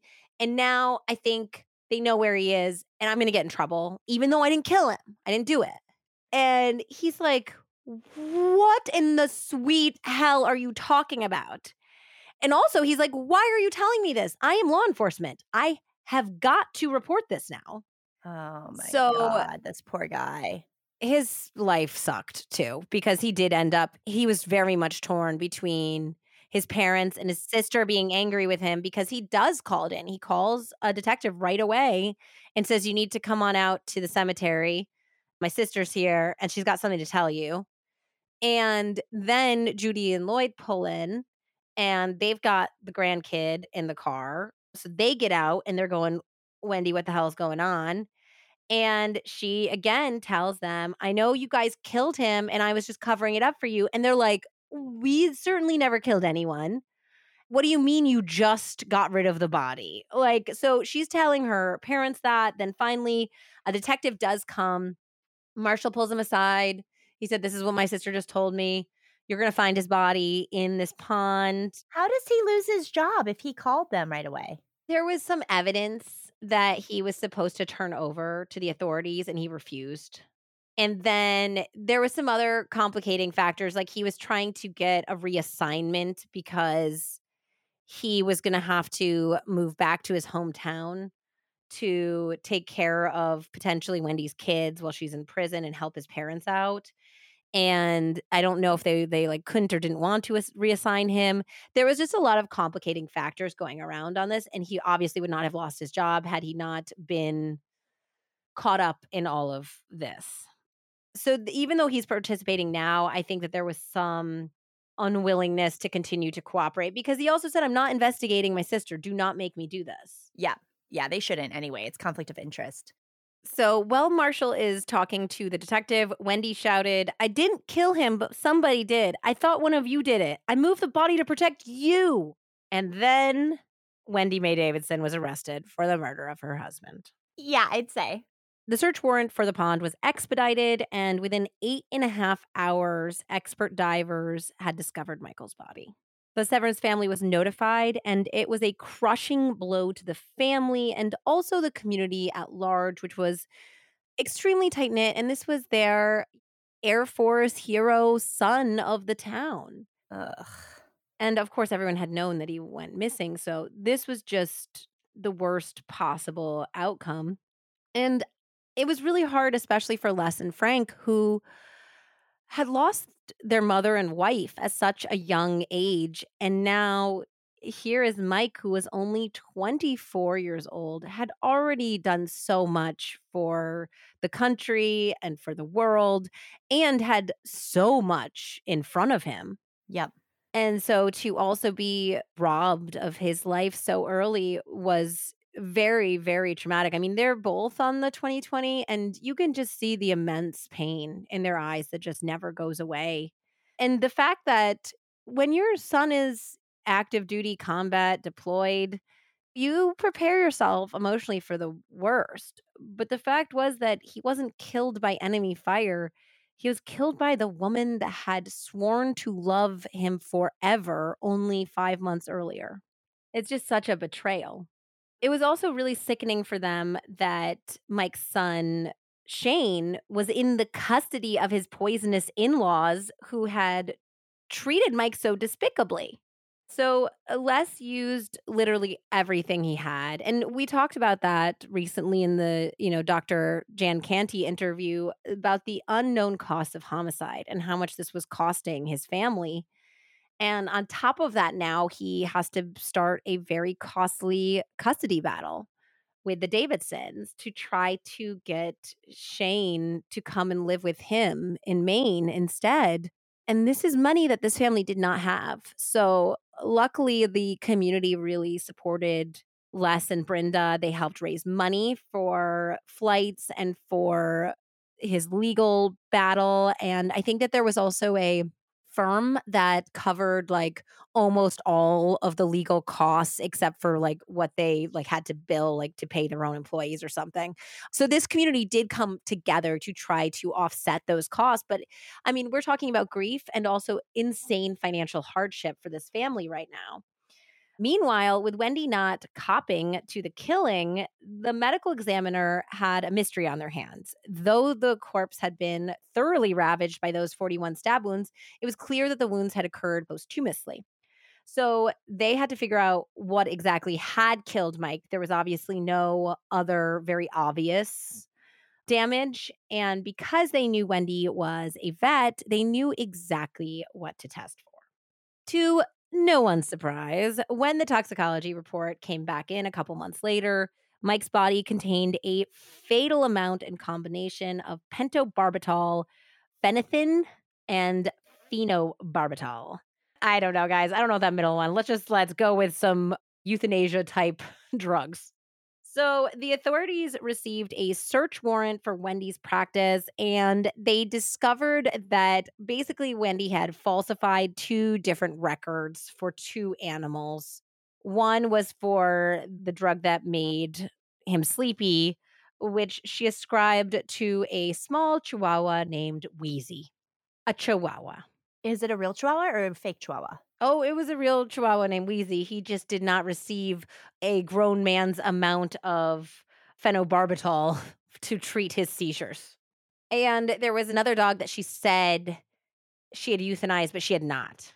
The dog was alive and well but she had written this down in a way to hide where the drugs had gone, clearly. Well, she did not do a good job. She did not. It was very easy for them to find. And in fact, the amounts between those two files were exactly the amount in combination and dosage that you would need to kill a 155 pound man.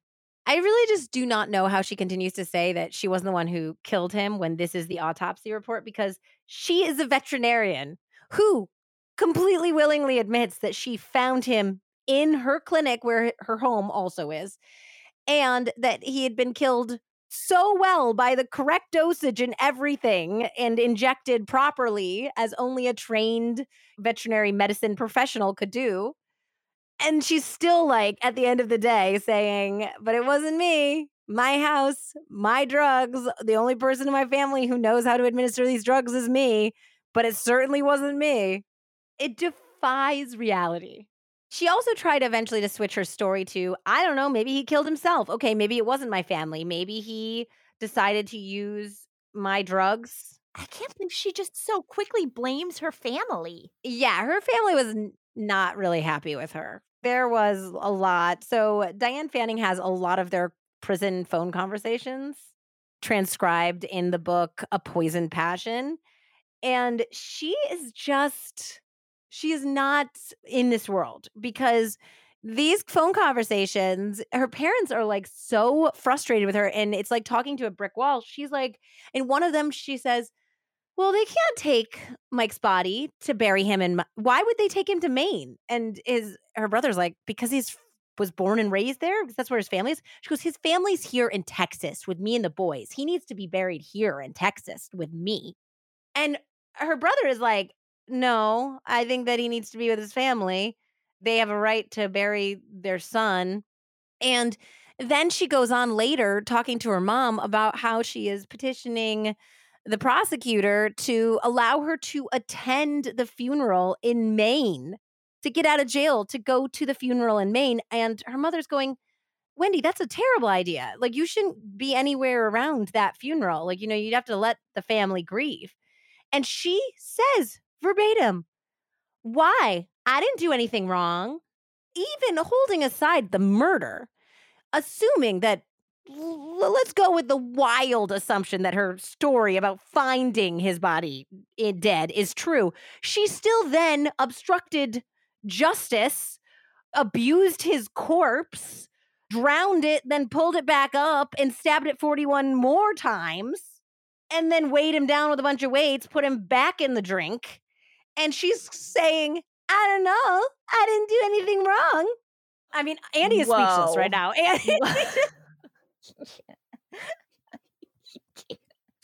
I can't. There's no words. There's zero words.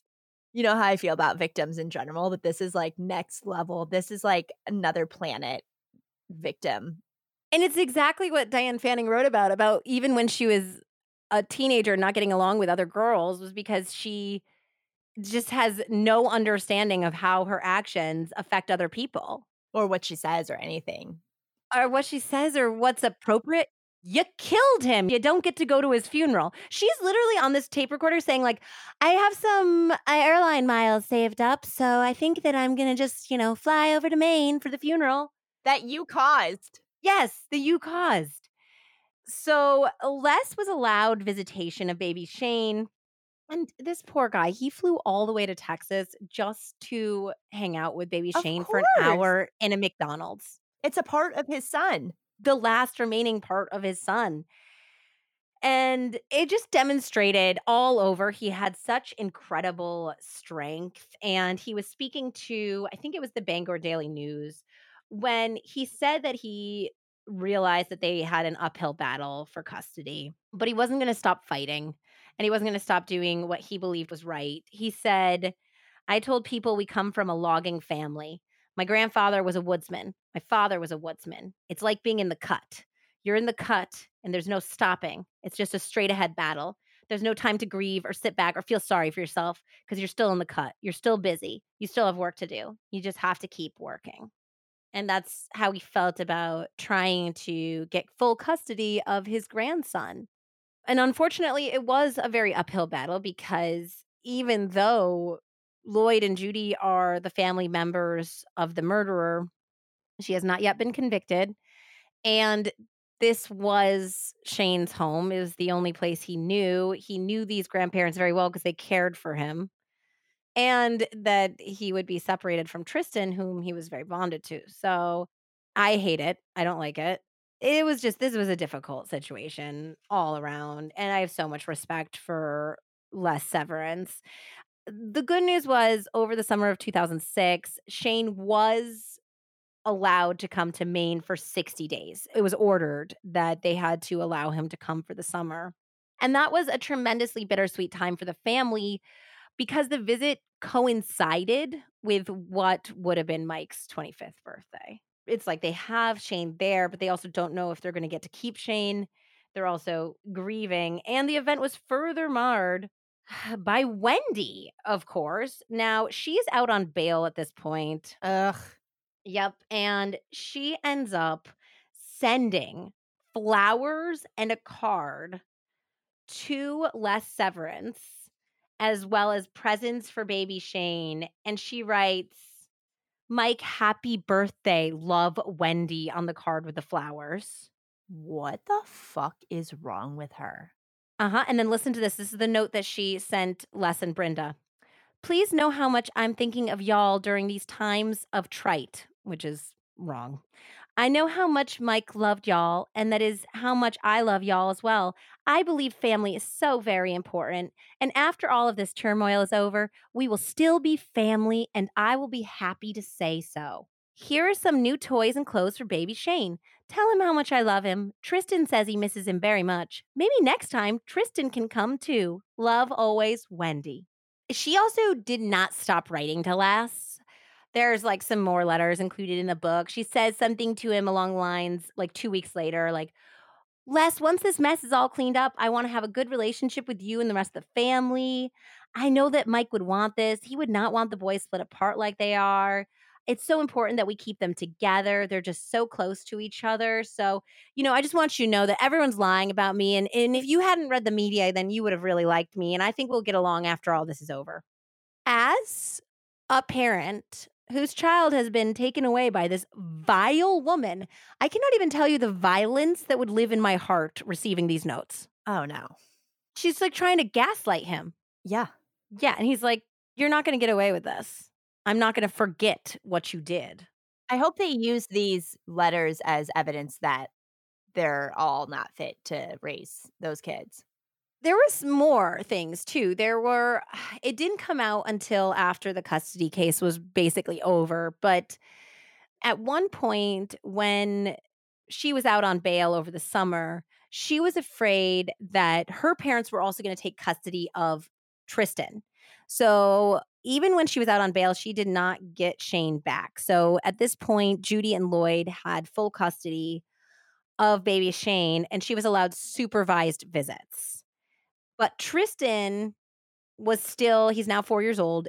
He was completely in her care. Whose care? Wendi's care. Why?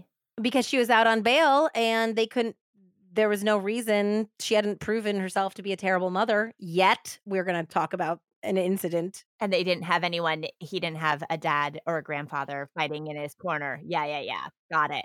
He doesn't have a biological father. Yeah. So he has nobody who's trying to win custody of him.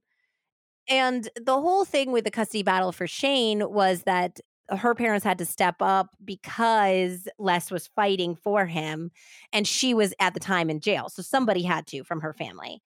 But there was never a fight about Tristan's custody because her parents weren't trying to like take her kids away. They were just trying to protect her kids. And she was now worried. It's kind of like when we talked about it in that previous episode in Manhattan, where the parents get custody of the kids, but then the dad moves back in and they all start fighting. And now they're fighting each other. So it sounds like something like that happened where Wendi tried to secretly record her father, Lloyd, being cruel because she was worried that they were going to also try to take Tristan away from her. And she wanted to have evidence that they were bad parents and they should not have her children. It was sick. And it's, it's, uh, Diane Fanning writes about it in her book. She has a transcription of this recording that Wendi made, and it's really weird. It's like Lloyd like singing and like sing song voicing and he's doing it in front of Tristan and he's talking to Tristan who's a 3 or 4 year old kid and he's saying like, "Oh, your mommy hates everybody. She's going to kill us all. She's going to kill your nana, she's going to kill your mommy, she's going to kill your daddy, she's going to kill your bo." And he's like saying all this weird stuff and like singing and saying that like basically Wendi's in cahoots with the Severance's custody lawyer, like that she's like making out with him and she's kissing him and stuff like that. It's like really weird, bizarre. But Dan Fanning points out that it just sounds like emotional abuse, that this is very practiced. It was definitely part of their household. And it does point to the fact that this man should not be raising small children. Yep. But that did not come out until after the judge had made a ruling on the custody, unfortunately. And they ruled that Judy and Lloyd would receive full permanent custody with Les getting visitation. But the visitation schedule was that he could come three Saturdays or Sundays a month and see the child from 9 to 6 p.m., which how is he going to do that when he lives in Maine and he has limited resources? Yeah, that's ridiculous. It's ridiculous. And this is also despite the fact that Les and Brenda had hundreds of recommendation letters glowing and talking about what great parents they were, how they were had the support of the community, that the community was going to help and give any resources that little Shane needed. I mean, people in the community were fundraising. They were like spray painting signs like Keep Shane in Maine. There was so much support from their community. And there was like zero, zero support for Judy and Lloyd, like, because they don't have a community. And because they always ostracize themselves from the community. But despite that, despite all of the support and then the other side's lack of support, they still won custody And later on, I guess that Les was at a, I think he was like at a diner or something after the terrible decision. And a retired Border Patrol agent came over to him, had recognized him, and said, I'm very sorry about what happened with your grandson's custody. He said, I've spent most of my career in San Angelo. You're not from around here. You never had a chance. It was that community that they were going to keep the kid in their community. They were going to keep the kid in Texas, even if potentially the guardians were not the most fit to raise that child. It's fucked up. Yeah. Speaking of bad guardians and negligent parents. So, of course, Wendi's out on bail. She's has full custody of her kid, Tristan, who's now four. And she once again proved how terrible she was when the four year old was discovered riding a four wheeler and crying for his mommy at midnight in the parking lot of the Buffalo Wild Wings. Some people leaving called the restaurant manager outside and was like, You got to come back out here. There's a little child zipping around the parking lot about to get hit by a car. Oh my God the restaurant manager managed to bring him inside. He was hysterical. He said he woke up and he didn't know where his mommy was. He was trying to find her. So that's why he came across the street looking for her.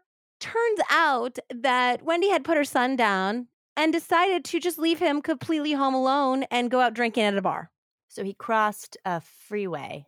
Yep. Well, it was like, it's like a major road. I would say it's like a two lane, but like kind of highway ish. It's busy. And he had crossed that and he was on a four wheeler going around the parking lot where he could have been very easily hit or kidnapped or God knows what. And it's past midnight. So Wendi came rushing in to the Buffalo Wild Wings. I don't know if she was alerted or she got home and she found out he wasn't there. She gets the Buffalo Wild Wings. She said to the police who are now there, Oh my gosh, I'm so sorry. I ran out. I needed some supplies. I just, he, he was in bed and I ran out to the Walmart for 15 minutes and the police, a different set of police, had seen her leaving the bar that very night. She was caught totally red handed. They were like, Yeah, we know you were at the bar. We know that. And she later admitted it. She was like, started crying. And then she's like, Okay, you got me. Like, I just needed to blow off some steam. I'm really stressed and stuff. So her mom talks to her, and her mom's pissed, of course. And she's like, Why didn't you call me? If you want to go out, just call me and Tristan can spend the night at our house. And she's like, Yeah, but I just thought you're going to take him like you took Shane. And her mom's like, We didn't take Shane. We had to like assume custody of him so he didn't get taken away because of what you did. Oh my God. Whoa. Yeah. But she was like, even blaming her mom for her bad decision, saying, like, well, if maybe I wasn't worried that you were going to steal him, I would have let you babysit. But I'm worried about that. So, of course, the only the right thing to do was leave a four year old child home alone so I could go out drinking. So it's your fault, mom. Yeah, just when you think she can't get any worse, she goes ahead and does something like that. Well, leading up to Wendi's trial, her defense filed a motion on September 25th, 2006, that claimed that Wendi's constitutional rights against unreasonable search and seizure had been violated when law enforcement illegally installed mobile tracking devices on private property and then tracked her movement to private land where they said she had a reasonable expectation of privacy. So, this is basically their one and only hope because if they can prove that this was unconstitutional and get all of that thrown out, it's obviously like fruit of the poison tree or whatnot. So, all of the evidence following that is also thrown out. So, this is basically they got to win this motion or they're screwed. Yep. So, the judge ordered a hearing simply to determine if Wendi's rights had been violated about this one issue. And unfortunately for Wendi, the judge determined that they had not, and that the US Air Force had every right to track her car in an effort to aid the desertion investigation. So, I mean, I'm pretty sure that the Air Force knew that they were looking for a murder victim, but they were good on the stand and they just said over and over again look, like, if he deserted, the person who'd probably know where he was would be his wife. It just stands to reason. You got to track his wife, and then they'll lead you right to the deserter. And uh, they couldn't argue with that, and it was in within their rights and purview to do that as the military. So that went through. The evidence was going to get in. And, uh, and when that was ruled, Wendi just collapsed. She knew her goose was cooked at that point, And so did the defense. So at that point, they said, we need a recess. And they went over to the prosecutor and said, let's let's talk deals. What you got for us? Because there's just a pile of evidence against this Time idiot out. murderer. Time out. Time Time, out. out. Can we get a Time the redo? yeah. We need a redo? They worked out a good deal for her, though. Wendi eventually pleaded no contest and was given a prison sentence of 25 years. However, she will be eligible for parole after only 13 years. So, this clearly was not the result that Les was looking for.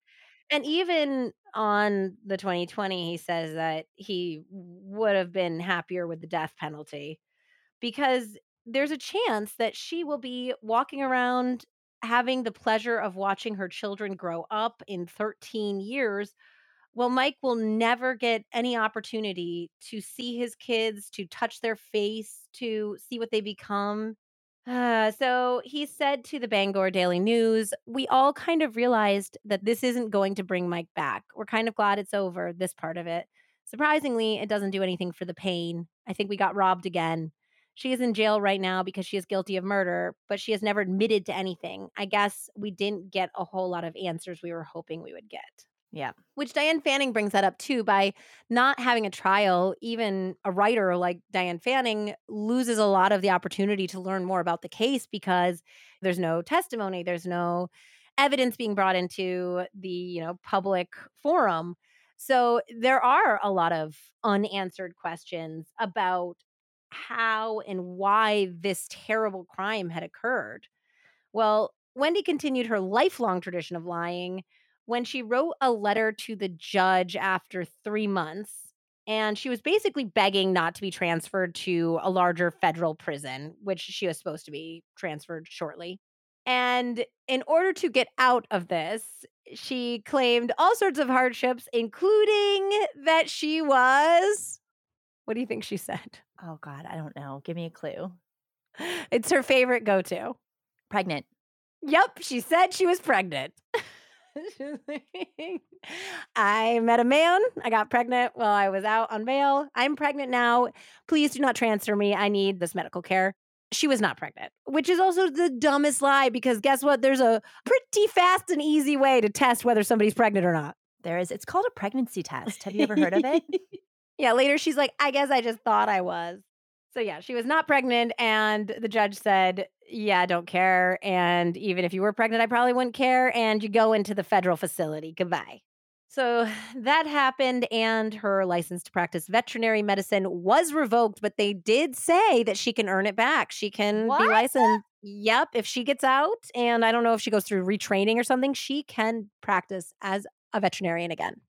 Unbelievably, speaking of not cool, the Davidsons get to draw on Michael's Air Force pension and Social Security to the tune of over two grand a month. And they were also awarded Mike's half a million dollar insurance policy, which I understand because they have custody of his child. And obviously, the benefits are supposed to go to Shane. But in practicality, they got rid of the son in law that they hated. They got to raise his son completely as their own. And they also got all of his money and benefits. How did none of that go to Les? It's sick. There's something wrong with that. Yeah. And Les thinks that maybe because it's so hard to tell what Wendi's motivations were. Was it because Mike was maybe going to leave her? Was it because her mother had scared her into thinking that he was going to leave her and steal the baby? Was it because of his life insurance money? Because he had always had that half million dollar policy and he called his father when he was planning on getting married to Wendi and told his father that he was switching the beneficiary to the mother of his child. And Les was like, Yeah, of course, you got to protect your family because what you do is dangerous. Yep. But now that he was thinking about it, they were only married for five months. He was like, maybe she just wanted to get her hands on the money. We do not know what her motivation was. And there can really only be speculation about how it could happen that somebody who was well educated and seemingly smart enough to become a veterinarian would just turn around and do something so callously and cold like this. The woman that could not bear to euthanize animals just cold heartedly euthanized her husband. So Diane Fanning speculated a little bit about how maybe this environment came to be and why Wendi was. And I thought it was important to note. She says it in her afterword, and I'll just read a couple paragraphs from it because I thought it was an interesting point. The question was How did she get here? What influences molded her into a woman with sociopathic intent? Wendi was raised in a place that was isolated from the rest of the world in a household where no one had ever traveled outside of the state of Texas. There seemed to be an underlying hostility towards outsiders in that home, as evidenced by the lack of social interaction in their community and their refusal to extend hospitality to Les Severance on his first visit. But surely that was not sufficient to shape a criminal mind. Other contributing factors were at play. When Wendi got pregnant, her parents stepped up to take charge of the problem, disparaging the other half of the relationship as they did. When she lost two jobs in a row, they set her up with her very own clinic. Her parents rode to her rescue at every sign of trouble, teaching her to not accept responsibility for her own actions and to blame others for the problems in her life. Yep. And that's what she did. We're surprised that somebody who was never forced to take responsibility for their actions did not take responsibility for their actions. We cannot be surprised by that. No, not at all. There was also, of course, you know, that secret tape recording of her father emotionally abusing her and berating her and doing it in a very weird and cruel fashion in front of her son. And there was some rumor and innuendo in San Angelo, Diane Fanning reported, uh, that potentially Wendi had been a victim of childhood sexual abuse. And it could have been at the hands of her father but that is at this point pure speculation. So we do not know it. We also still do not know the biological father of Tristan. She said something very strange about that too. When she was in an interview or an interrogation, she countered what she had said earlier and said, Oh, yeah, I know who the father of Tristan is. And he's right in front of your face, which is a very weird thing to say. So there's a lot of like innuendo involved there, but we also can't really believe anything Wendi says. So it's just a hot mess. Wendi has not seen her family or her children since 2009. Tristan and Shane are now in their late teens and have been raised by the Davidsons, though Shane visits Maine every summer and has visitation on school breaks as well.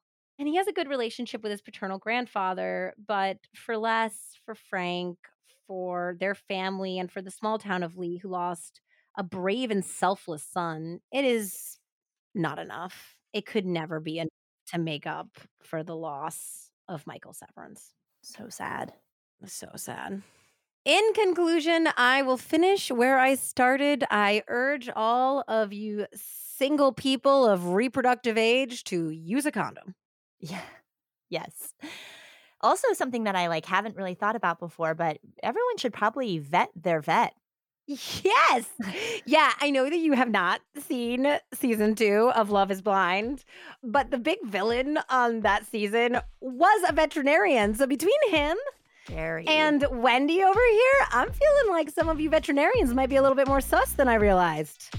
Not all like benevolent Dr. Dolittles like I had pictured. Sorry to our veterinarians. We love you all. And as always, trust your gut when it comes to love so no one ends up murdered. Thank you guys so much for listening. Bye.